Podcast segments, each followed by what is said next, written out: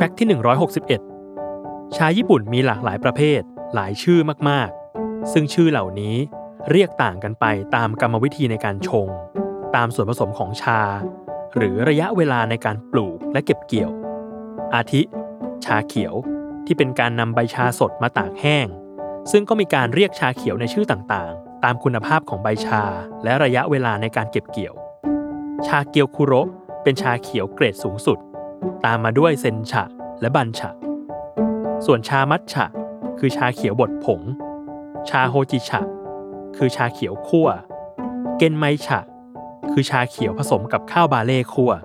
ซึ่งสมัยก่อนเป็นชาราคาถูกสำหรับผู้ที่ไม่สามารถซื้อชาเขียวเพียวๆไปชงกินได้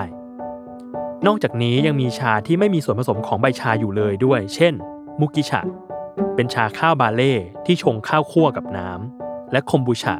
ที่ชงน้ำร้อนกับสาหร่ายคมบุ มีรสชาติเค็ม มักเสิร์ฟต้อนรับในโรงแรมเดียวกัน